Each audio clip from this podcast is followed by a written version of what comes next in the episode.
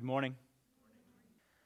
I think that if Pharaoh was unable to hear the word of God after so many plagues, how much more so do we need to ask God to enable us to hear this morning? So let's go to God right now and pray and ask Him to make this passage alive to us that we might not respond like Pharaoh. Let's pray.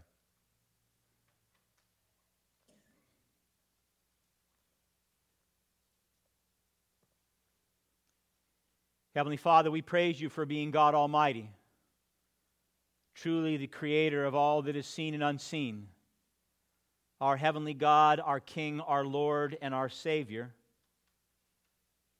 We confess our rebellion to you this morning, Lord. Even as those saved by grace, we recognize that our hearts oftentimes are more like Pharaoh than not. They are hard to your word. We hear Scripture preached, we hear it taught, we read it with our own eyes, and yet how often, Father, do we not do what it says to do? We thank you for being a God who knows our plight and sent the Son that we might be redeemed from our own rebellion. We ask, Lord, that you be gracious with all of us this morning and apply his righteousness to us so that we might be holy as you are holy and then live as a holy people. We praise you, Lord, for the proclamation of this great gospel that came to our ears. We praise you for the proclamation that we made this morning here in this church by your grace and all true churches here in the South Bay and throughout the world. I ask, Lord, that you would help us to be faithful to proclaim it to others, that they too might hear, repent, believe, and be saved. Give us the desire, Lord, to truly hear the warning set forth. Enable us to see that our hearts are truly sinful apart from Christ, and we so desperately need the grace this morning. We ask that you would show us the hope of the gospel, that we might know it and enjoy it and then share it with others. That we might find hope in the power of Christ and the indwelling of the Holy Spirit and the affirmation of the church today. We do pray, Lord, for all your true churches here in the South Bay this morning as our brothers and sisters have gathered in like minded churches to worship you. We pray specifically for Evergreen Community. We ask, Lord, that you would bless Pastor Joshua this morning as he faithfully proclaims the gospel from the Word. We pray that you would bless their elders and their deacons. Bless that church body, Lord, with a deep desire to grow in the wisdom and knowledge of Christ to impact their community, to testify to their family and friends. Bless them, I pray, with your Holy Spirit, and do the same here this morning. Lord, bless us with your Spirit.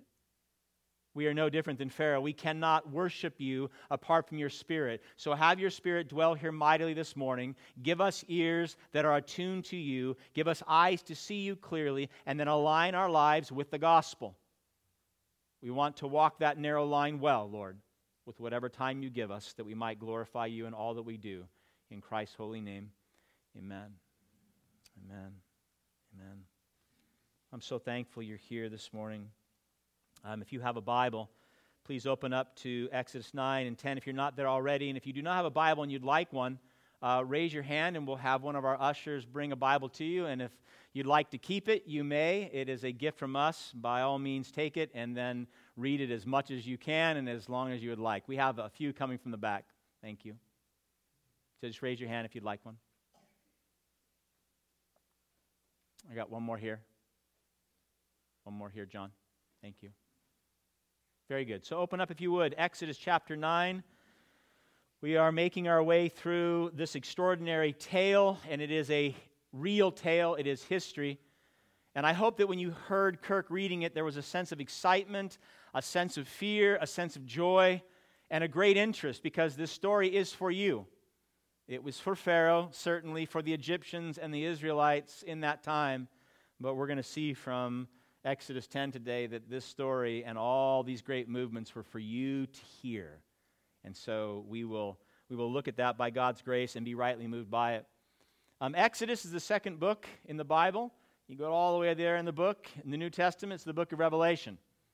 The book of Revelation depicts our Lord and Savior Jesus Christ coming again in glory to judge and to save. We're told in Revelation chapter 16, verse 21, that after the seventh angel poured out the seventh bowl, this is what happened. Listen. Revelation 16, 21, great hailstones, about 100 pounds each, fell from heaven on people, and they cursed God for the plague of the hail because the plague was so severe. A little bit earlier in Revelation chapter 9, verse 3, the fifth angel blew his trumpet, and we're told that locusts came upon the earth and they were given power like the power of scorpions. I think Peter does a great job summing up this end time judgment in 2 Peter chapter 3 verse 10 when he said the heavens will disappear with a roar. The elements will be destroyed by fire and the earth and everything done in it will be laid bare. Everything that we see and that we know. All that you own all that you worked for all that you want. Your cars, your clothes, your homes, your bank accounts. In the end, one day, it will all be decimated by God in the great day of judgment. The Egyptians, like us, were a very materialistic people. They looked for their sustenance and their comfort and their security in their things. Their things were a little different than ours. They looked for it in their land and their crops and their animals. It was an agrarian culture, and that's where they found their wealth. We look for it in things like our homes, our savings accounts, and our 401ks. So attached were they to their things that most of you probably know this, they would actually be buried with them. In many of the tombs of the pharaohs, they have discovered many riches that they might take these things with them into the afterlife. And they attached idols to them. We've looked at some of those idols already, but they worshiped the material possessions. They were materialistic in their worship. Not Yahweh, not the true God, but the things that they had. Now, the problem with all materialistic cultures, just like ours, is there's no hope of salvation. Materialism is a worldview that places the emphasis and hope in the physical things rather than the creator of those physical things and therefore there is no hope of sustenance and there's no hope of salvation in the material things. I don't think any of you right now would consciously say, oh, no, no, my hope is in my home or my hope is in my job. You wouldn't be so foolish, and yet each day we live as though it is. All our energy and our anxiety and thoughts go to these material things. In the, in the first few chapters of Exodus, we've seen thus far that God has gone to great lengths sending plague upon plague upon Pharaoh and Egypt, that they might see that there is hope, not in their land, not in their agriculture, not in their animals, but there's hope in Him. And so He's been making Himself Yahweh known as the one who can sustain and the one who can save. And so He sent these cycles of plagues. We've seen two already. Remember the first cycle? We had the blood and we had the frogs and we had the gnats. Then in the second cycle, we saw the flies, the biting flies the livestock plague, and then we had those beautiful boils that came upon man and beast. God, in all of these, continuously revealing himself as what? As judge and as savior. As the one who, as a just God, would judge the sins of men, and as a gracious Savior, would redeem all those who would repent and believe. So we've made it to this last cycle plague 7, 8, and 9. We're going to look at 7 and 8 today. We're going to look at the plague of the hail and the plague of the locust before we get to the darkness next week. And then the final plague, the 10th plague, where the angel of death comes. And in, in plague 7 and 8, you probably noticed this from the reading, God goes after the true idol. He goes after their pocketbook. He's going to say, I'm going to go after the things that you possess, that you actually and literally bow down and worship to. I'm going to go after your land. I'm going to go after your livestock. I'm going to go after your homes and your 401ks. And he does this by sending the two most destructive plagues yet hail and locusts. Now, I, I, pray this morning as a materialistic culture, and I don't think I need to even emphasize that too much. We all know that we're steeped in it, that we would, we would heed the warning that this passage brings before the revelatory hail of Revelation 16 or the revelatory locust of Revelation 9 come upon us. It hasn't happened yet, so there's still hope to hear and be saved. Amen? All right. So it is my prayer this morning that we will heed the warning, that we will turn from our sins, that we will seek refuge in God, because that's what He so desires for us. And then we can live in the midst of the materialism, but not be swallowed up by it, so that our God is the real God, the true living God of the Bible. And I want to do that by looking at four things this morning. One, everyone's proclamation. Everyone has the same proclamation. One, everyone's Number two, everyone's warning. Number three, everyone's hope. And number four, everyone's prayer. The proclamation, the warning, the hope, and the prayer that come from these two passages. Now, given the length of these verses, I cannot get through each of them exegetically, verse by verse. And so I, I'm hoping to bring out that which stood out to me. There are many others, obviously, that you can go back and, and hear God speak to you in your relational reading, but this is what was revealed to me. So, number one, I, I hope that you're listening. Um, I hope that you know this story is for you. So, listen with all your might. Everyone's proclamation. Look at verse 13, chapter 9. And the Lord said to Moses, Rise up early in the morning and present yourself before Pharaoh and say to him, Thus says the Lord, the God of the Hebrews, Let my people go that they may serve me. You probably noticed that God's patience is beginning to wear thin here. This is plague number seven. Seven times the commandment has gone out.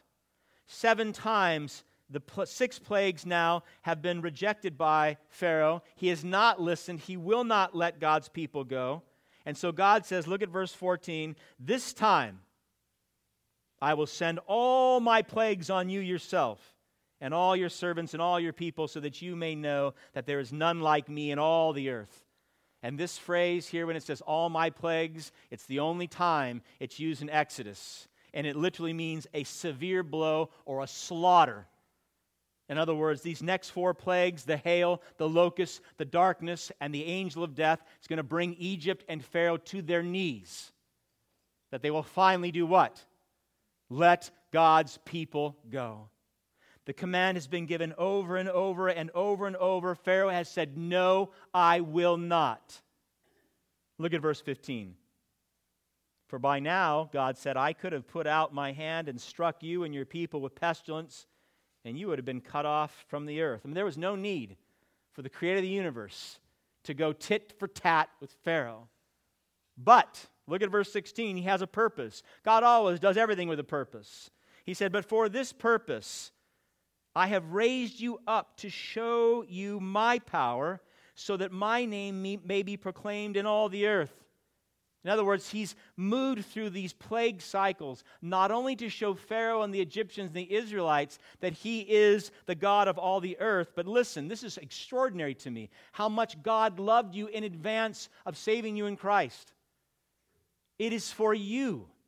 The plagues were for you, the plagues were for me.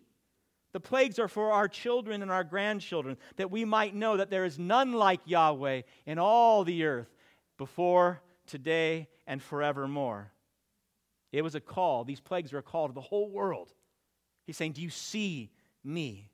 It was a revelation to the entire world that the world might know that there is one God, one judge, and one Savior, and that is Yahweh. That's Yahweh.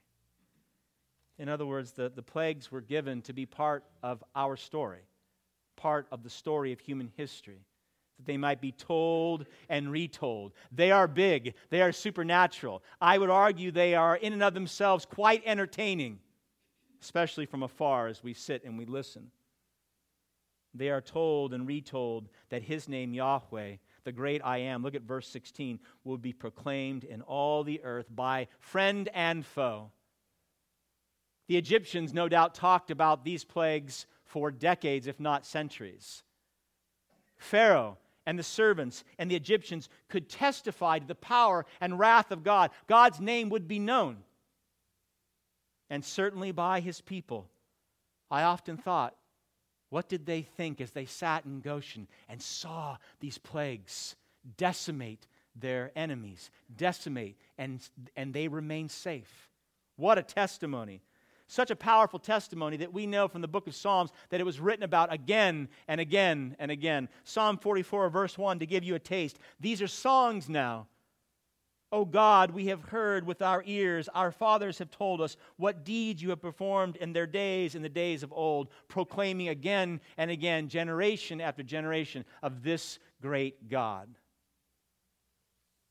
You remember the promise that God made to Abraham in Genesis chapter 22, verse 18. God said to Abraham, Through your offspring, all nations on the earth will be blessed. How so? That be blessed through Jesus Christ in coming to know this God by name. Not just know of him as Pharaoh did, but to know him by name in an intimate, loving relationship through the cross of Christ, made available to us through the proclamation of the gospel of grace. A gospel that we have heard and by grace repented and believed. A gospel that we are called to share with our friends and our family a gospel that we are to proclaim regularly to one another. Yes, within the church, we are commanded to share and proclaim and teach the gospel to one another, lest our hearts grow hard like Pharaoh. And of course, we are to proclaim it to our children and our grandchildren. Look at chapter 10. In the plague of the locust, the next plague that comes, chapter 10, verse 1. Then the Lord said to Moses, Go into Pharaoh, for I have hardened his heart and the heart of his servants that I may show these signs of mine among them. Verse 2 and that you may tell in the hearing of your son and of your grandson how I have dealt harshly with the Egyptians, and what signs I have done among them, that you may know that I am the Lord. We get this constant theme of God making himself known. Generation after generation, that's always been the plan. Now, knowledge of God is the first step of salvation it is necessary to know that there is one true living God.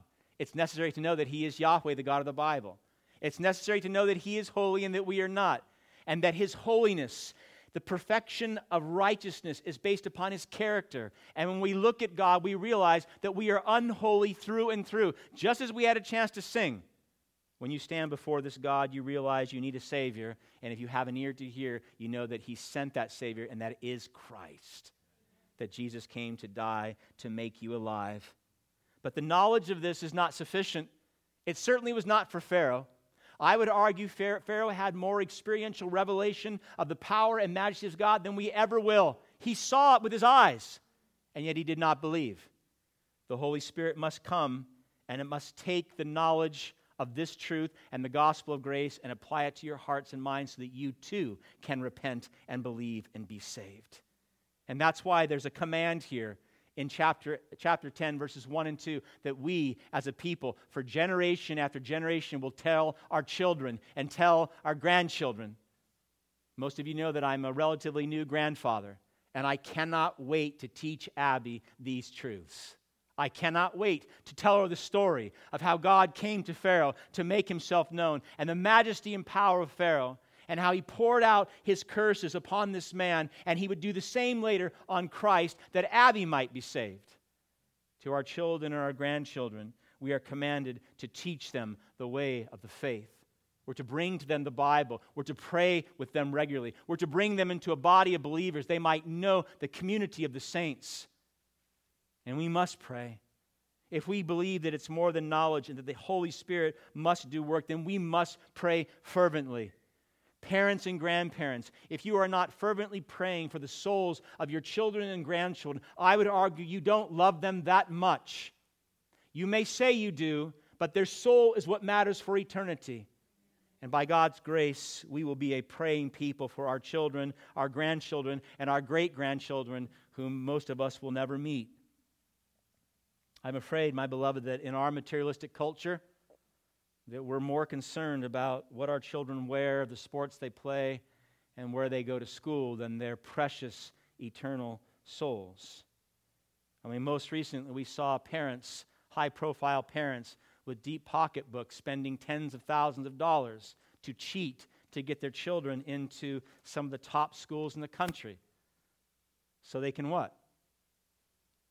Have the prestigious degree, get the best jobs, live in those neighborhoods and drive those cars, all things, my beloved, that will be destroyed by the hail and the locusts and the fire to come. But the soul will live on in one of two states.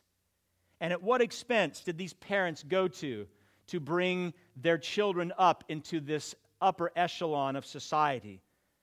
Did Jesus not say, What does it profit a man to gain the whole world and yet forfeit his soul? He did. And that's why the church must proclaim with our mouths and our lives the hope of Christ, the one who forfeited his soul, so that we might have life instead of death, so that we might have heaven instead of the car and the house here on earth. We must be proclaiming this glorious hope to anyone and everyone who is willing to listen. But before you can talk about the hope of Christ, you have to bring a proper warning. I heard a partial gospel until I hit 21. People talked to me about how Christ loved me and how Christ wanted to save me, but I never understood the depth of my own sin. And so that offer was irrelevant to me. I actually thought it was foolish. Point number two everyone's warning. Look at verse 18 in Exodus chapter 9.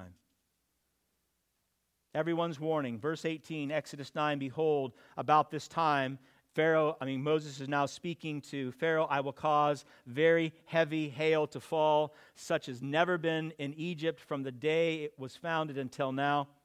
Verse 19, Now therefore send, get your livestock and all that you have in the field into safe shelter, for every man and beast that is in the field and is not brought home will die when the hail falls on them.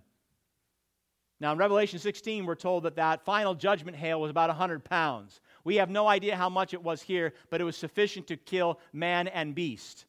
And Egypt was not, uh, hail was not something foreign to the country, so they understood it. But this was going to be, look, very he- heavy, so it was unusual. It was going to take place tomorrow, so it was foretold, and it would be like from the day of Egypt was founded, never before. 3400 BC, this was going to be an extraordinary event. Predetermined, incomparable, extraordinary hail was about to come upon Pharaoh and the Egyptians. A storm only a most powerful, incomparable, extraordinary living God could produce. What I found so extraordinary about this is that God actually warns them. You know, this is the first plague that God says, oh, by the way, this is coming. You should do something about it.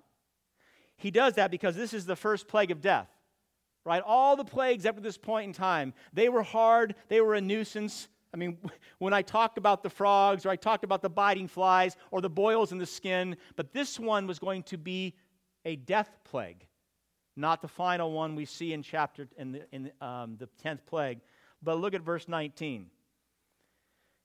Send, get your livestock and all that you have in the field into safe shelter, for every man and beast that is in the field and is not brought home will die when the hail falls on them. In the summer months, the animals were brought in and put under shelter to protect them from the Egyptian sun.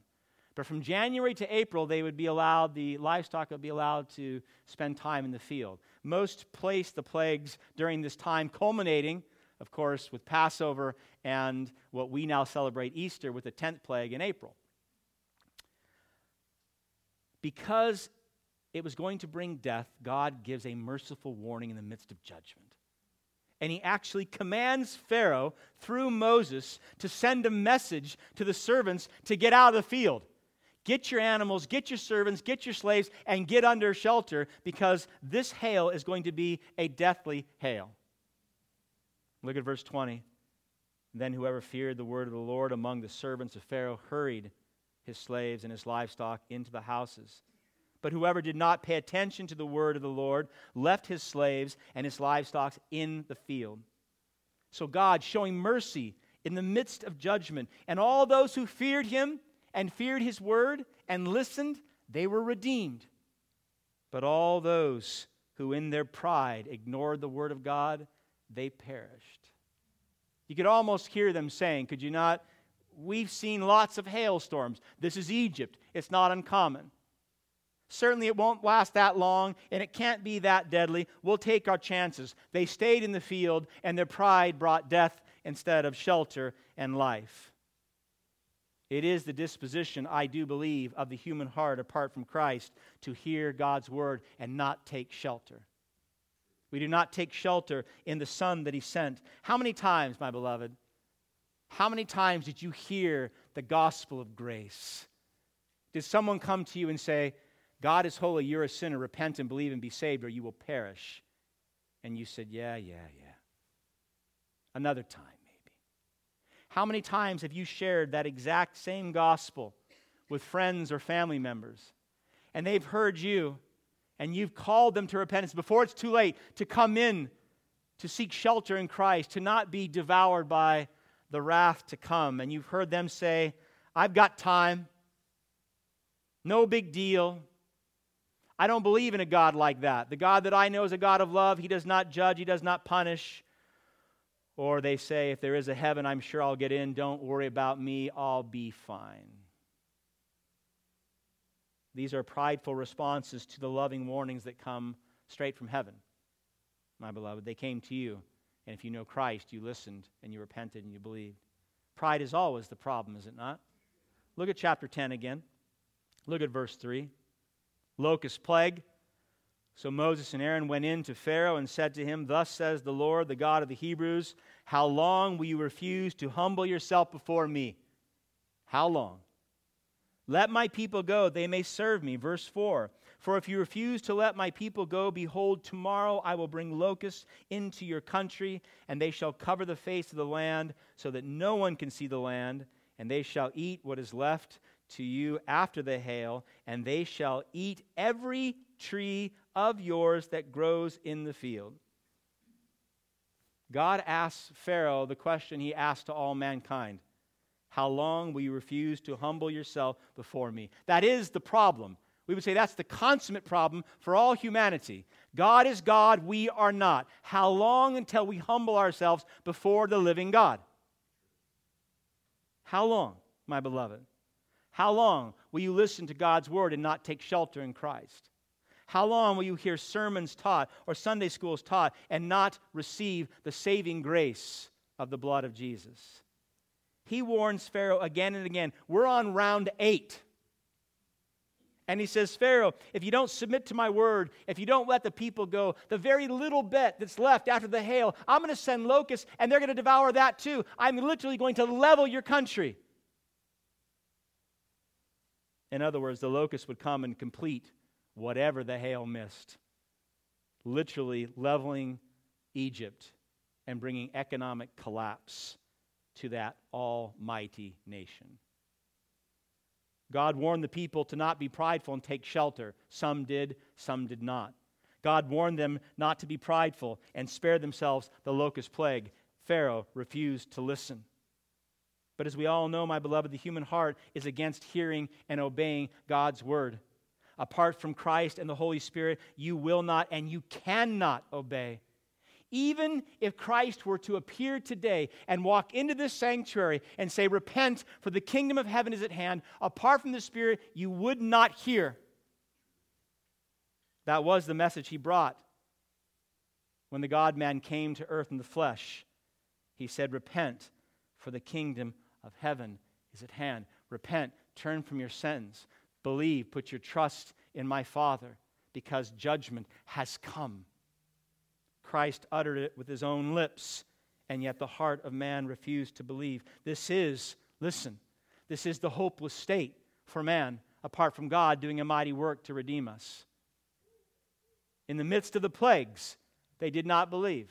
In the midst of prophets coming directly to Pharaoh, Aaron, and Moses, they did not believe. In the midst of a world receiving the Son of God, God speaking in the flesh, we would not believe. In the midst of our prosperity and all the materialism that we enjoy, we still refuse to believe. For this is the state of man. We will not humble ourselves. We will not confess our sins. We will not follow this Christ. You say, well, what hope is there then? Shall we eat drink, and be merry, for tomorrow we die and there is no hope. If that's the whole story, we're in trouble. If it's only the plagues and no salvation, then we're in trouble. I pray you're still with me. Do not stop now, or you're going to leave here depressed and discouraged. Point number three everyone's hope. We've seen the proclamation, we've seen the warning, and listen to the hope. Verse 23, chapter 9. Verse 23, chapter 9 Moses stretched out his staff toward heaven, and the Lord sent thunder and hail and fire, literally lightning, ran down to the earth, and the Lord rained hail upon the land of Egypt. There was hail and fire and flashing continually in the midst of the hail, very heavy hail, such as never had been in all the land of Egypt since it came, became a nation. Verse 25.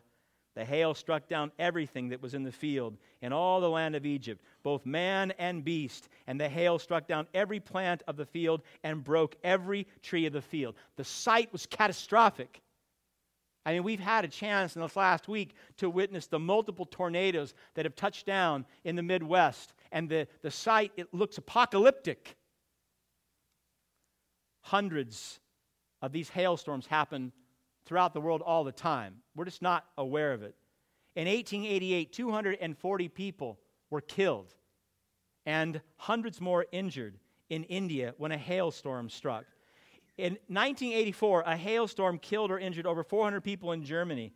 And some of you probably remember this. In 2002, 22, 22 people were killed and hundreds were injured in, in the Henan province of China. What made this hailstorm unique in chapter 9 is that God said, I'm going to strike down every plant, every animal, and every man in the entire country who does not take shelter. And he did just that.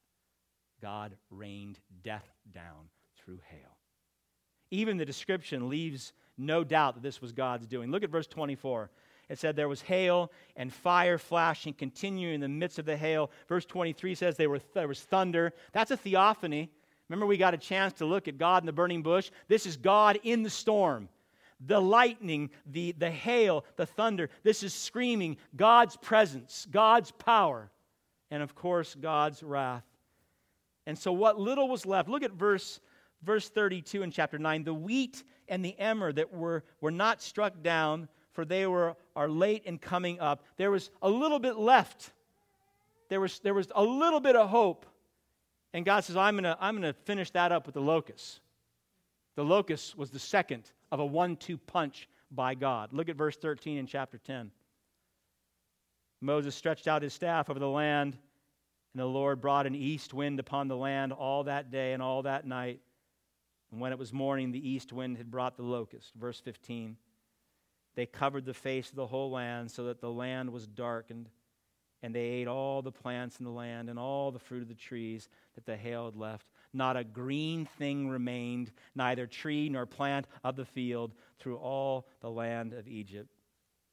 Now, when we think of locust, you must not think gnat or biting fly. When countries hear the locusts are coming, they think starvation.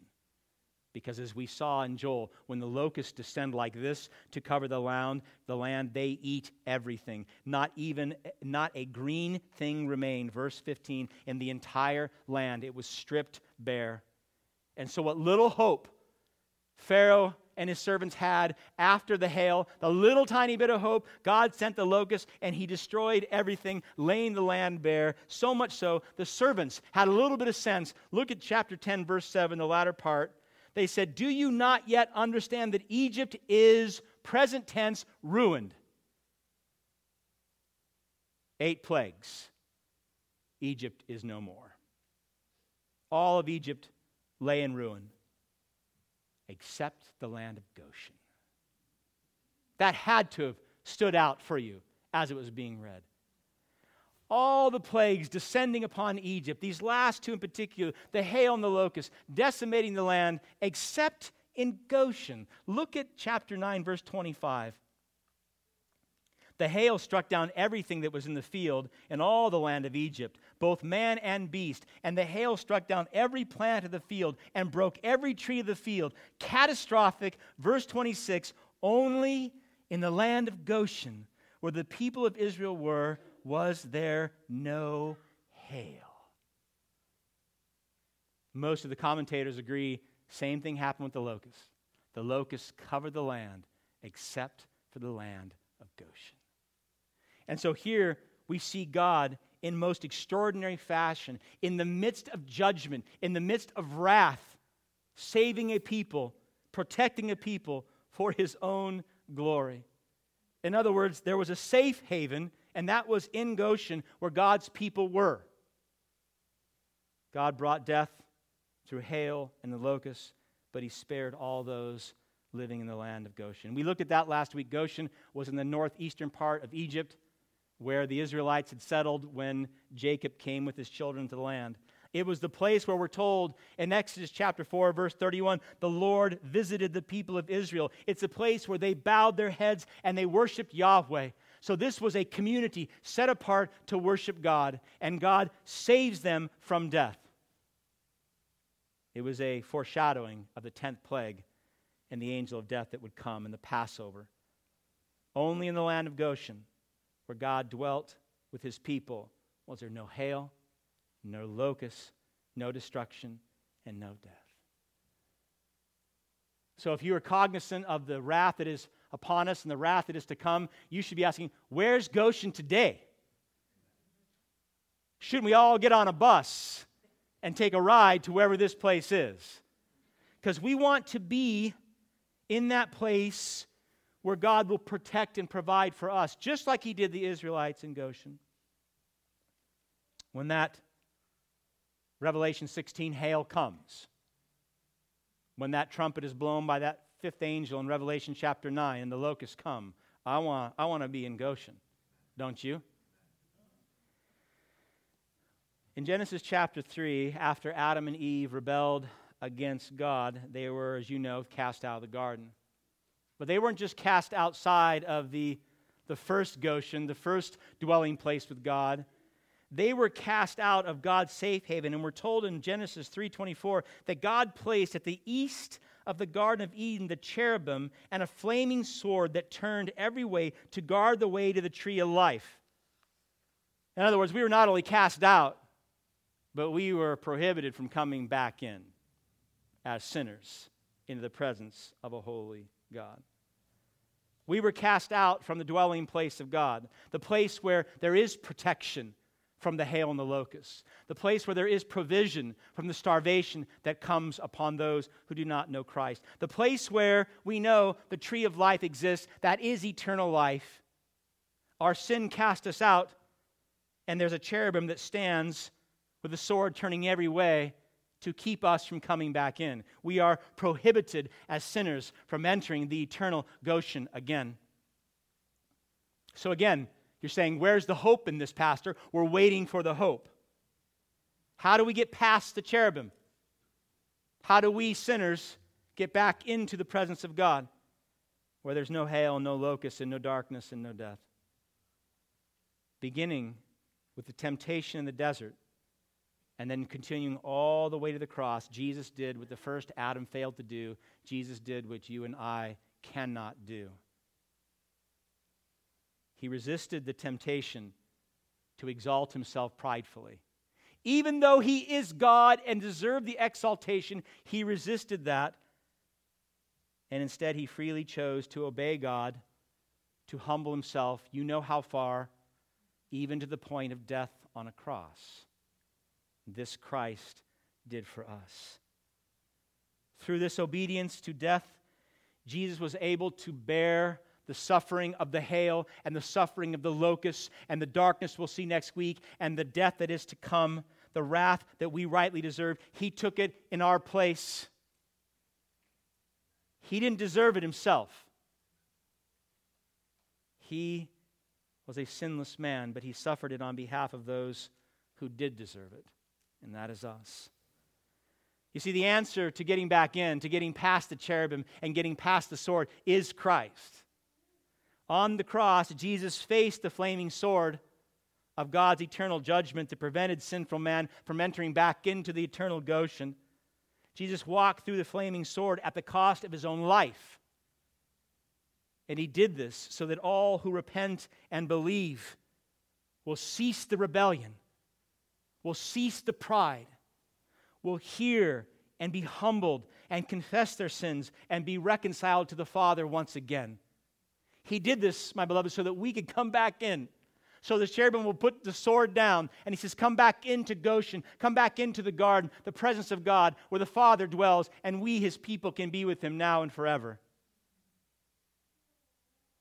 And brought all the way in. Not on the outskirts of Goshen, but all the way in. So that you, my beloved, in Christ, if you've repented and put your faith in Him, you will never, ever be subject to boils or frogs or blood or gnats. You'll never be subject ever again to hail or locusts or darkness or eternal death through this great work of the Savior. 1 Peter 3:18 for Christ also suffered once for sins the righteous for the unrighteous that he might what bring us to God I mean, that is the ultimate desire, or should be for all Christians, to be with God, to be in His presence. So I pray you've seen the proclamation, you've seen the warning, you've heard the hope. I got one more. I pray you're still with me. Are you still with me? Come on, I haven't even gone, gone that long yet, have I? I don't know what time it is. Don't look at your watch. Here we go. Last one. Everyone's prayer. Everyone's prayer. How did, how did Pharaoh respond? I mean, the, the hail has come, the locust has come, eight full plagues. The land is now decimated, the economy is destroyed, people have now died. Look at, look at verse 27, chapter 9. In the midst of the hail, so the hail is still coming down. Verse 27 Pharaoh sent and called Moses and Aaron and said to them, Listen to this. This time I have sinned. The Lord is in the right, and I and my people are in the wrong. Verse 28 Plead with the Lord, for there has been enough of God's thunder and hail. I will let you go, and you shall stay no longer. Now, we read this. If you stopped there, you would conclude that Pharaoh finally got it. It took him eight plagues circumstances, disaster, death, unprecedented. But he finally got it. He, he's, this is a sinner's prayer. He's crying out for mercy. Moses goes and he prays to God. God answers Moses' prayer. And then we're told in verse 34, chapter 9, look. When Pharaoh saw that the rain and the hail and the thunder had ceased, he sinned yet again and hardened his heart, he and his servants. No real change. Right prayer, no change of heart. But what about after the locust plague? I mean, that cry sounds even more sincere than the one after the plague of hail. Look at verse 16 in chapter 10. Certainly, this is the right prayer. Maybe he just didn't get the prayer right the first time. Maybe he didn't word it right the first time. Verse 16, chapter 10 Pharaoh hastily called Moses and Aaron. The locusts have covered the land, and he runs. So, this is, this is an understanding. He's going after Moses and Aaron. He's got to talk to them right away. He says, I have sinned against the Lord your God and against you. Confession from Pharaoh to Moses and Aaron I've sinned against you too. Verse 17, now therefore, forgive my sin, please, only this once, and plead with the Lord your God only to remove this death from me. And you say, well, that, that pastor, that has got to be a prayer of salvation. If that's not a prayer of salvation, I don't know what is. He's confessing his sins to God. He's confessing his sins against man. He's seeking to be set free from death. This is salvific in nature. And then you keep reading. Moses prayed again.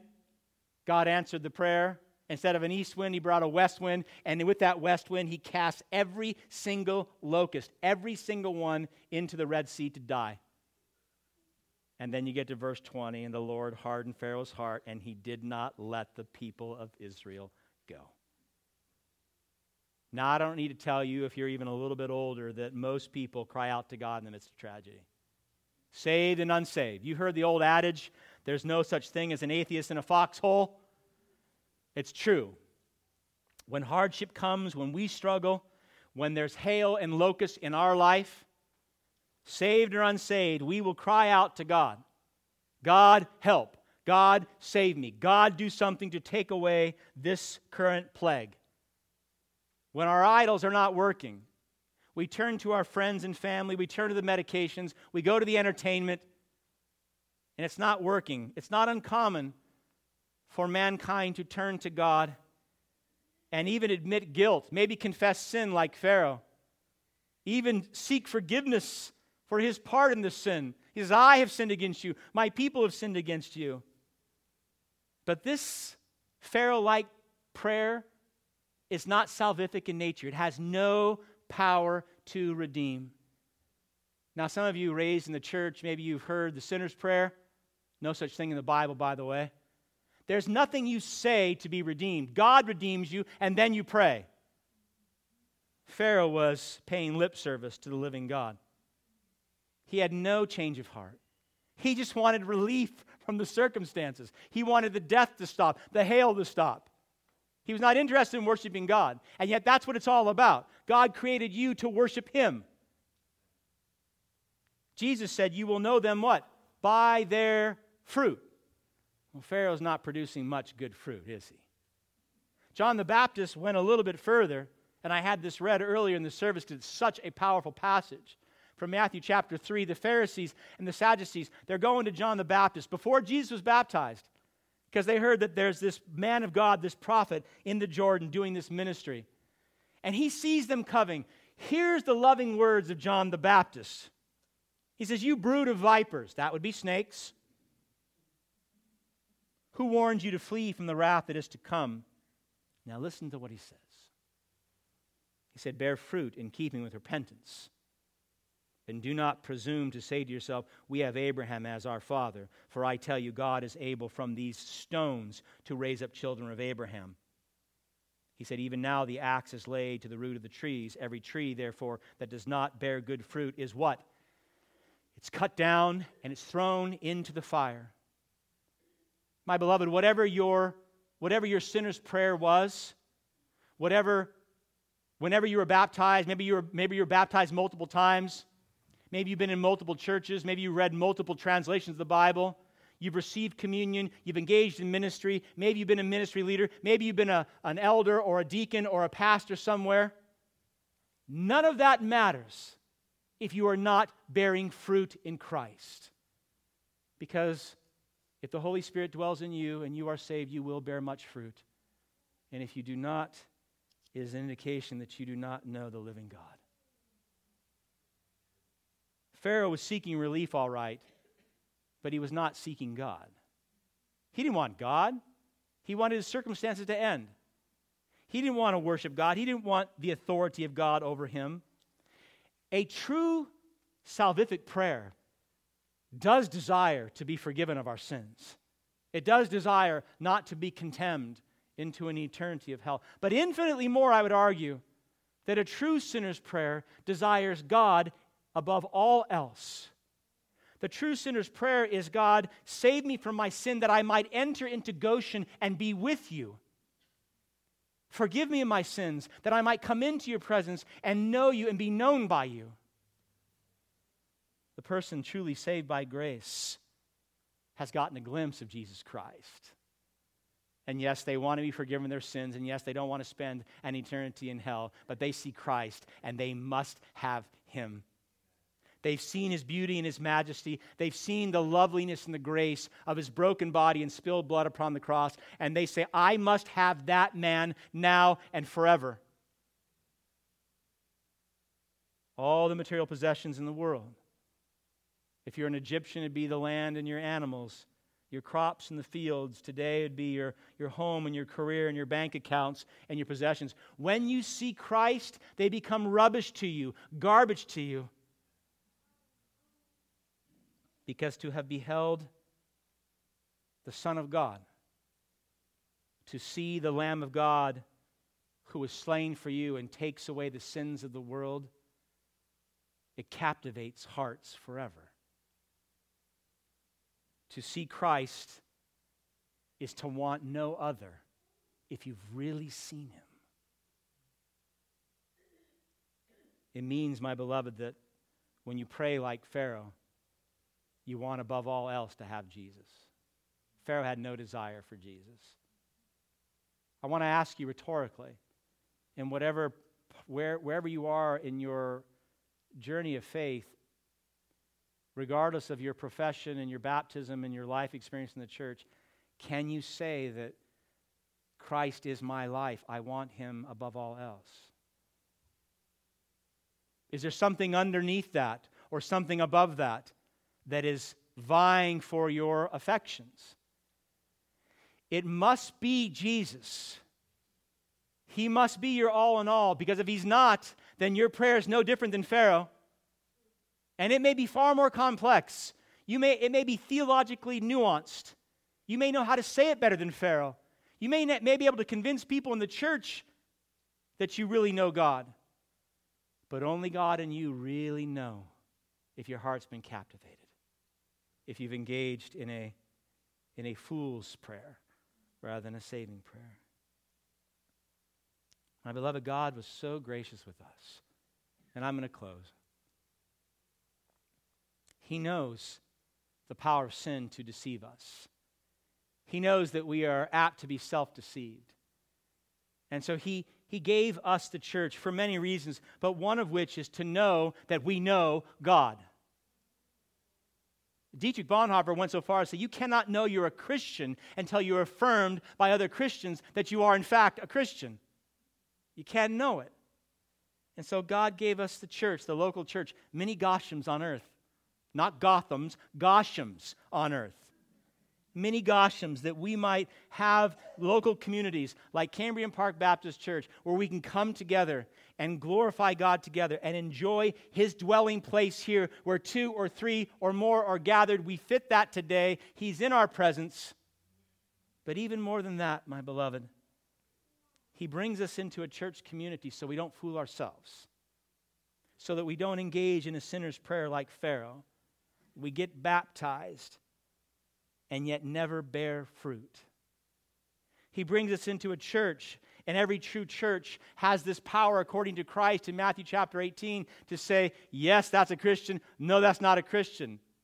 Now, in our, I know, in our radically autonomous culture, we say, you can't say that. What I believe is true, maybe. Sinners saved by grace collectively have been given the authority by God to affirm and disaffirm someone's salvation in Jesus Christ. You say, well, I get that? Matthew chapter 18, speaking to the church, the power of the keys given to the body of Christ, a local body of believers, to determine yes or no, affirmed or disaffirmed. Matthew 18, 18, truly I say to you, Jesus speaking to the church, whatever you bind on earth shall be bound in heaven, whatever you loose on earth shall be loosened in heaven. Those are sins being bound to or loosened in accordance with profession and life. So if you came here and you said, I want to get baptized, we wouldn't fill the baptismal pool and just dunk you. We'd spend some time dialoguing with you. We'd work through Scripture with you. We'd make sure that we understood your testimony by God's grace, we'd have a little bit of time to watch you and see whether or not there's any fruit being born in your life. If it was a false profession like Pharaoh's, we would say, you know what? We don't think it's the right time for you to be baptized. We don't think you really know the Lord yet. So churches guard their baptism, true churches. Churches engage in what are called membership covenants, saying this is how we're going to live together. And if we live like this together, then we can affirm one another's faith. And if you deviate from this and you say, I'm not going to live like this, then we become very concerned as a body as to whether or not it's a true profession or a Pharaoh like profession. True churches will regulate the communion service. We have people come to the table who have made a profession and have been baptized and are members of a local church and are walking the walk. And of course, Matthew 18 18 speaks most closely to church discipline. So that once you come to the church and you get baptized and you join the membership and you engage in communion, and we see willful, unrepentant, serious sin in your life, we will come to you, first one, and then two or more, and then the entire church, and say to you, We love you. Do you see this? And you say, I see it, and I do not care. We will then cast you out. And we'll say, This person does not know Christ because they continue in willful sin. The church, my beloved, has been given the authority by Jesus Christ to affirm and disaffirm our profession, and that is glorious. It's such a strange struggle to me today that the evangelical church in the West, we don't do church discipline because when we do, people leave. You know what happens when you leave the mini Goshen? You go out into the hail and you go out into the locusts and you're seeking the darkness and ultimately death. And so God gives the church to bring people back. So you say, don't, don't go that way. Stay in the affirmation of the gospel of grace. It is such a glorious means of grace given by God to us to stay in the flock. One day, the seventh angel will pour out the seventh bowl, and great hailstones, about 100 pounds each, will fall from heaven on sinful man. One day.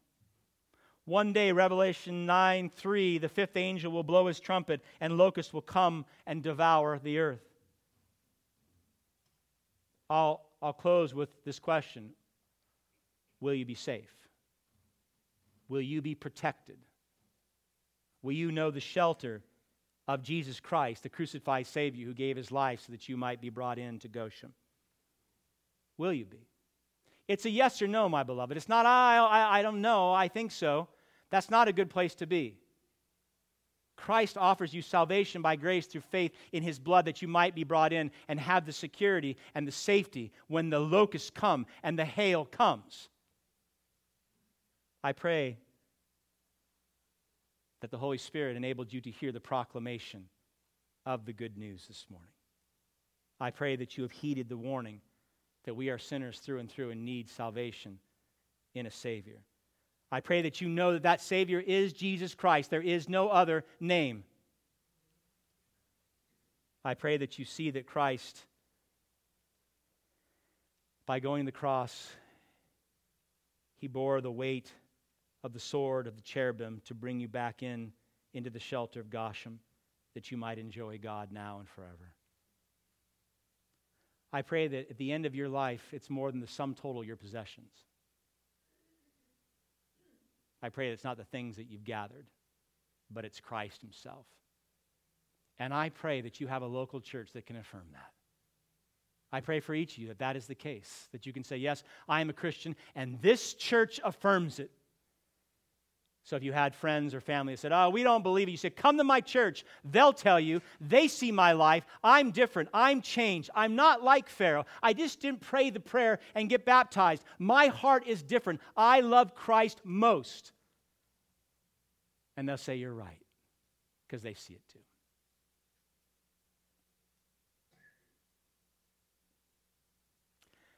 These plagues are for you. They're for us to know the living God. There's no one else like him on earth. Amen? Let's pray.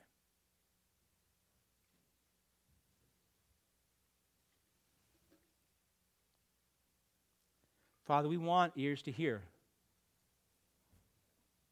We don't want the hard heart of Pharaoh that pays lip service to salvation and confession of sin, but finds no real transformation of heart and mind. I ask, Lord, that you would be gracious with us in this mini Goshen, that Cambrian Park Baptist Church might be a safe haven for the saved and the unsaved. That we might collectively, as we gather, find affirmation of our faith, that we are truly being sanctified each and every day. That we can testify to the world that our brothers and sisters really know and love the Lord because we've seen the change. We pray, Lord, that Cambrian Park would become a safe haven for all the lost here in the Cambrian Park community. We are surrounded by those who do not know you. They have no shelter. They are standing outside. And when the hail comes and the locusts come, when the darkness comes and the death comes, they will have no hope if not for Christ. And so let us be like Moses, charging out into the midst of the hail, not concerned about his own well being, that we might share the truth of Jesus Christ, that we might proclaim the gospel, that those who do not know you might hear, repent, and be saved too, that they might come into Goshen and know you. Father, I pray you would make us bold in our proclamation with our family, with our friends, with our children, and with our grandchildren. We ask, Lord, for the blessings that you provide for your church, for the strength and courage to continue in the faith, for an increased love for our Lord Jesus, and for lives that truly do testify to how good you are, for you are so good. I pray for these blessings upon my brothers and sisters here, friends and family that have gathered, that you might be glorified in us. In Christ's name, amen.